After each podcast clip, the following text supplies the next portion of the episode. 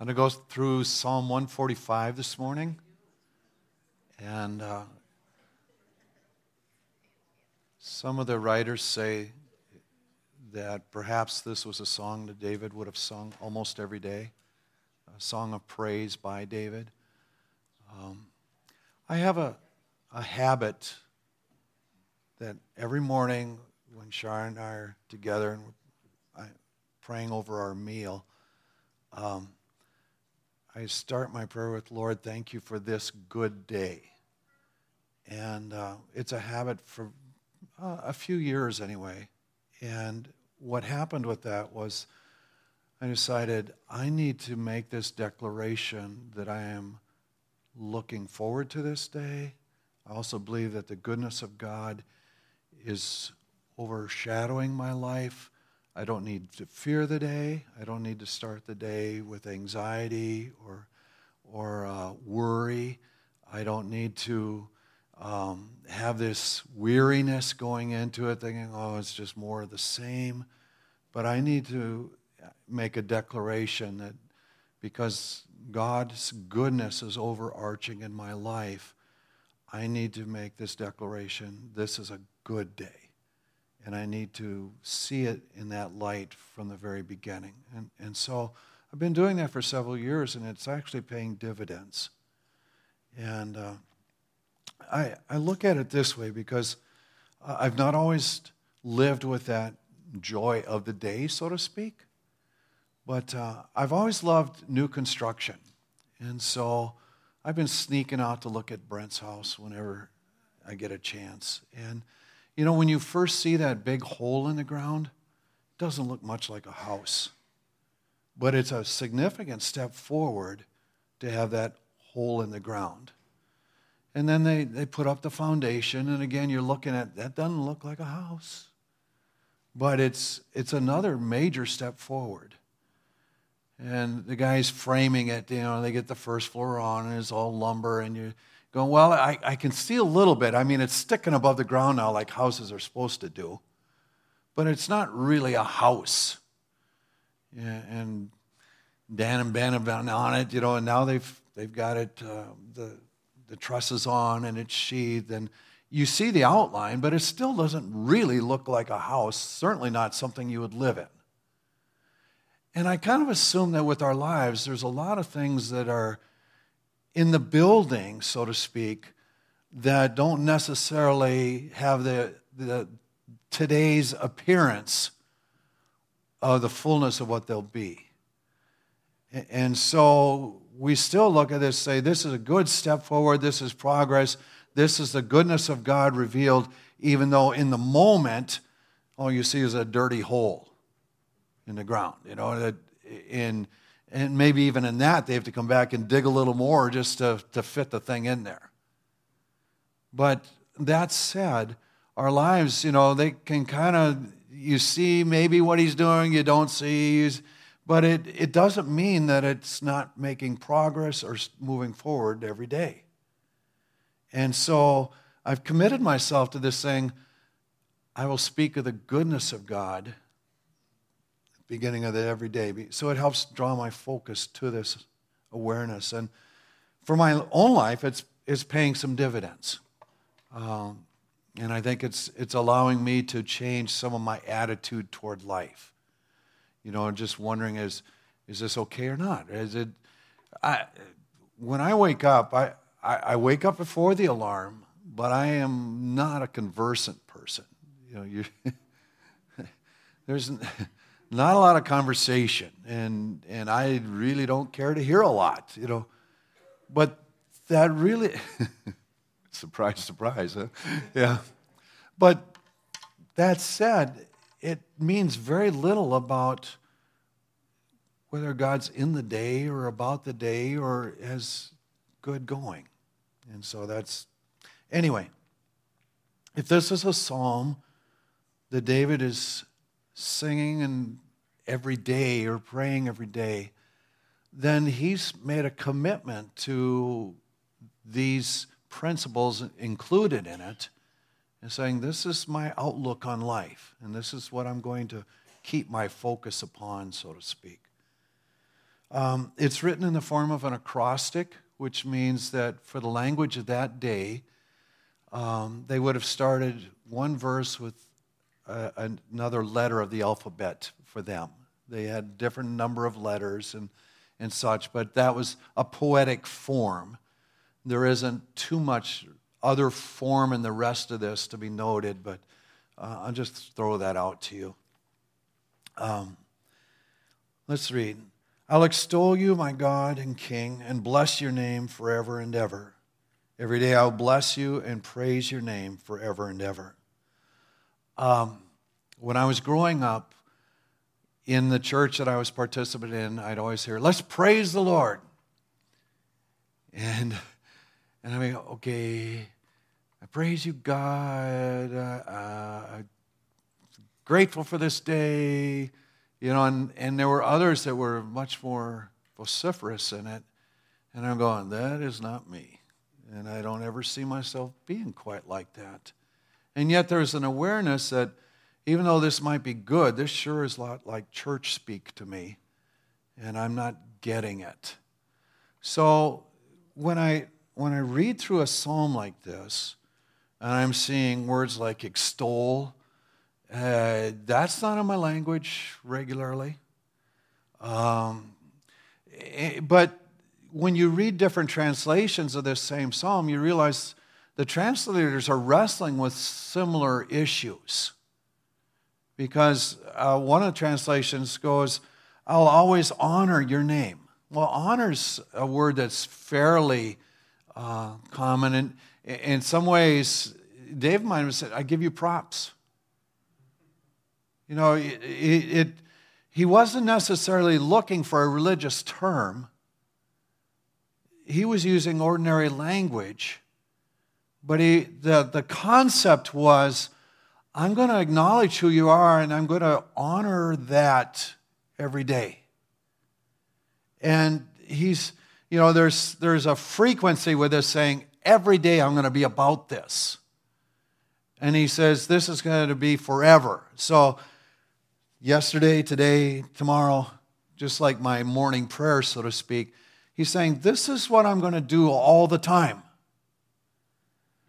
And, uh, you know, I'm going to praise your name. I'm going to extol your name forever and ever. So I, I would suggest when you read through this, and even if you're very familiar with one translation, which a person gets, you know, as you read through the years, the thing over, maybe mix it up now and then and, and go look for something different. You know, we have so many tools at our disposal right now. All you have to do is a, a simple Google search, and you can find out lots of stuff about these Psalms. So there's not really an excuse to know what it's saying. But then it's that next step is to what am I going to do with this now that it's been said? And so if I know that this was the mindset of David, and I know that that was a good mindset to have, then how do I incorporate that kind of thing into my life? And I might not want to use the word praise or extol or honor or respect. I, I don't, it doesn't really matter to me what word you use as long as you catch the idea and say, this is what we need to be about. Every day, this needs to be a part of our lives. Cherishing who He is, so to speak, and what He does and how He's involved in our lives. Verse 3 You're wonderful, Lord, and you deserve praise because you're much greater than anyone can understand. Or some say, Your greatness is unsearchable. Again, unsearchable is one of those terms that we're kind of, yeah, I get it from Scripture. But, you know, to say, yeah, it's more than any of us comprehends. It's, we get that. But that doesn't mean we keep, we quit digging, but we just say, there's something to be found every day in Him. Every day there's a nugget there if I'll go looking for it. Each generation will announce to the next your wonderful and powerful deeds. I thought it was pretty significant you telling your story this morning because, in some ways, that's our lives. We carry a responsibility, not only downward to the children, but also upward. You know, all of us need to be about talking to different generations and declaring this is what God is doing in my life, this is who He is, this is what I'm about. And so it says, in, a generational sense, we, we continue in this, giving declaration of who He is. It says, I'll keep thinking about your marvelous glory and your mighty miracles. So again, I'm, uh, I, you're, I'm going to keep this in front of me, and I'm going to keep chewing on this. And these different stories that are a part of my life, I'm going to keep giving declaration of these things. Everyone will talk about your fearsome deeds and tell all, or some will say your awesome deeds. Again, it's it's easy to get hung up on these words and not really catch the, the significance of it, right? But what he does is amazing. And there needs to be an awareness of that and a declaration in it. I'll tell all the nations how great you are. And they'll celebrate and sing about your matchless mercy and your power to save. So he says, I'm going to chew on these things. I'm going to to look at them earnestly, but then I'm also going to be declaring it to anyone that'll listen. And I'm, I'm, I'm going to take an aggressiveness in this and be speaking it out. You're merciful, Lord. You're kind and patient and always loving. Again, different translations. I, I look at this and I, I like the idea of kind and patient. Those are terms we use. But I also like this um, slow to anger and abounding in steadfast love. I mean, as I chew on each of those, there's different nuances for me to grab onto, so to speak. I, love the idea of a patient God that continues to kind of be steadfast and just bearing with us, so to speak. And that slow to anger, that's a good description of people that I want around me. You know, I, I like when people are slow to get angry with me. But I, I particularly like that, oh my God, you know, that it, that's not his first response. And uh, it goes on, you're good to everyone, and you take care of all your creation. All your creation will thank you, and your loyal people will praise you. So he's expanding, and it says, even creation is under your care, your loving care all of creation. And there's a declaration back to you of, of thankfulness. And, and people that are in tune and, and functioning appropriately are going to be making this declaration back to you. Loyal people will praise you. They'll tell about your marvelous kingdom and your power. Then everyone will know about the mighty things you do in your glorious kingdom. So, again, kingdom, again, is not one of those, we're not used to thinking of it in that light. We're going, our government isn't set up that way. But this is a governmental declaration, right? This is a declaration saying, you have an administrative way over all of the earth. You have a way of, of handling things in order into everything that functions together.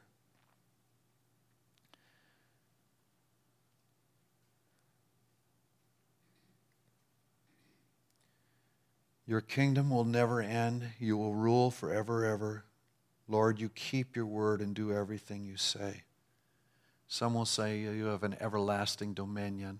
And again, um, we have to catch the idea, and, and whether those terms are ours or not, if we're willing to chew on them, the understanding comes, right? And there's this knowledge that says, He does exercise power over everything. And he keeps everything in order. And he has a, a, a, a, so to speak, a network of how he does this. And it's a beautiful thing because of, you know, when, when you and I look at the, the immensity of heaven, and we look, even if we look at the stars at night, there's a certain awe at how big it all is. How could God do something so big? But then when we, when I talk to these guys in the medical field and they start describing the systems within the body and the detail, and, and then, then you start reading of the chemical reactions that make it all work, and I'm just going, you gotta be kidding. That's really complex. But that's at the micro level, right?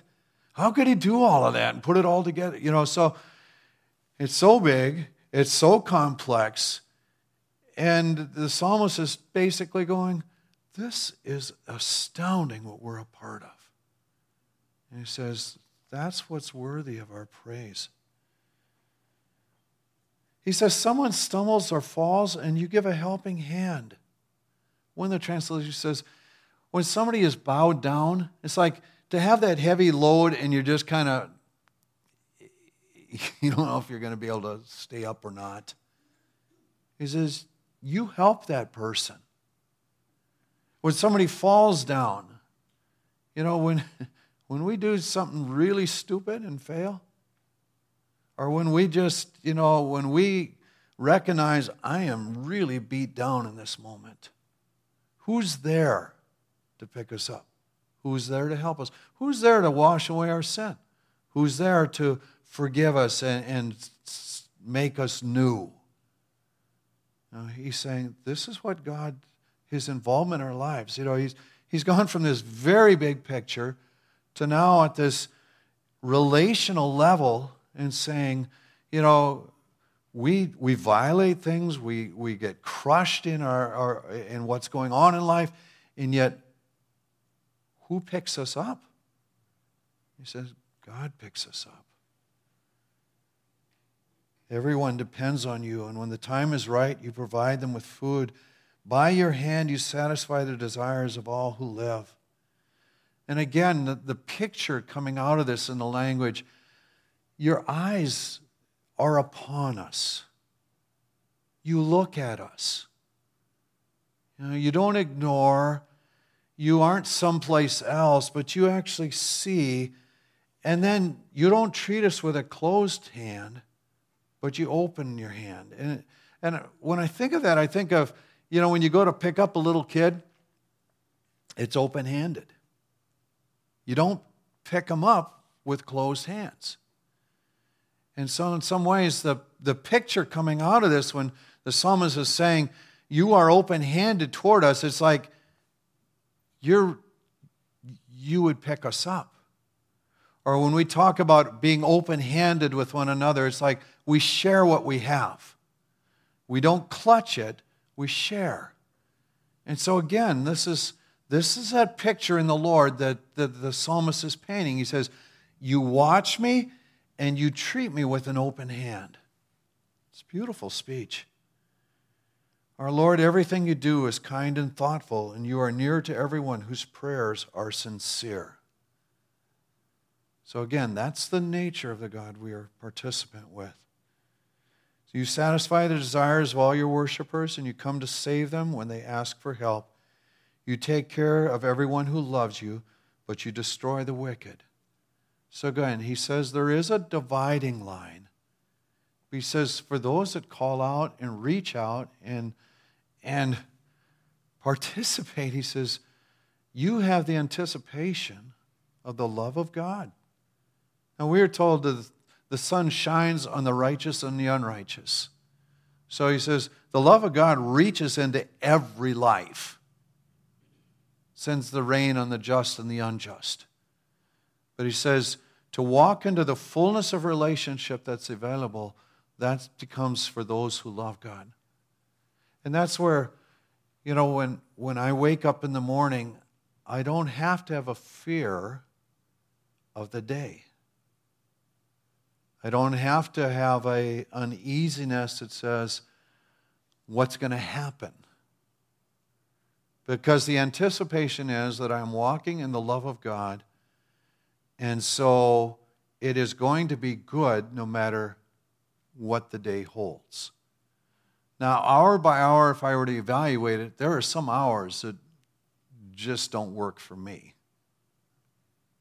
And, you know, those are blister hours, so to speak, or cut yourself hours, or, you know, things just are not going well. and even days that way, some would say years. But if I understand the big picture of how the Lord is dealing with us, then there's a knowledge that it's a good project, so to speak, and there's a good ending, and the result is awesome in Him. And so there's that trust that says, This is a good day. And, you know, as, as we look at this, then he says, My mouth will praise the Lord. Let every creature praise his holy name forever and ever. So he's saying, I'm going to do this, but this is something that is going to continue tomorrow and the next day and the next day, all the way into eternity and, and beyond. So, anyway,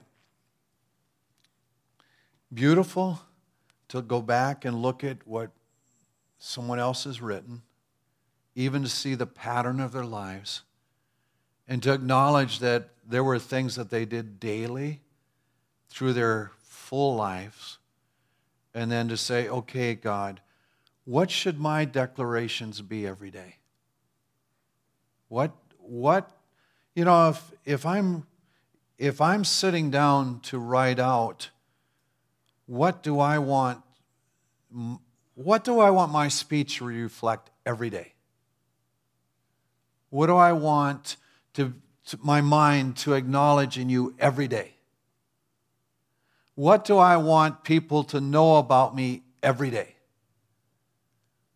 Then I'm, I'm you know, in regard to God, I want to be able to say, He's loving toward me. He is mighty and awesome in all that He does. He has his hand on everything around. And he's worthy of this adoration that uh, is due somebody of that magnitude. And so that's, that's what we look at when we look at a psalm like this. And my, my tendency when I'm reading the Psalms is like 145, only five more to go. you know? But if I'll let them, there's something beautiful in every single one. So, Lord, we, we thank you for this one today. And we thank you that what David said is true. And then, Lord, we ask that you would help us to consciously choose to make declarations each day similarly. Amen.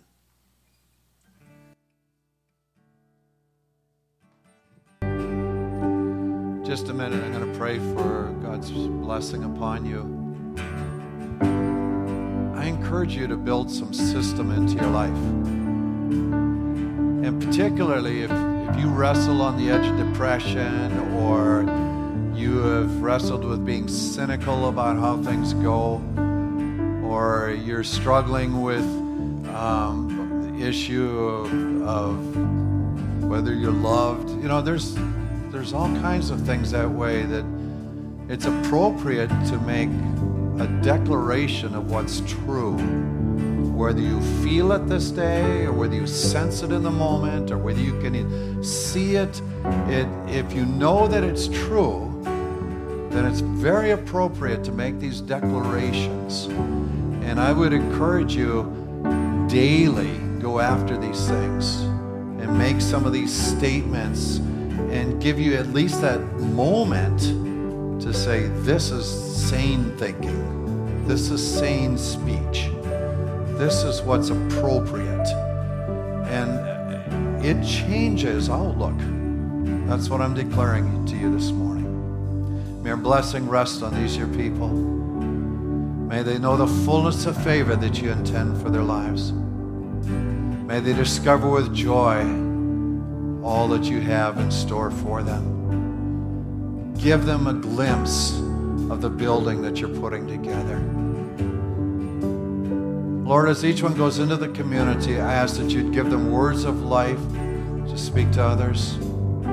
I ask that you'd enable them to carry out the workings of your kingdom. Gift them with the supernatural, I ask. We love you this day. Amen. Amen. God bless you.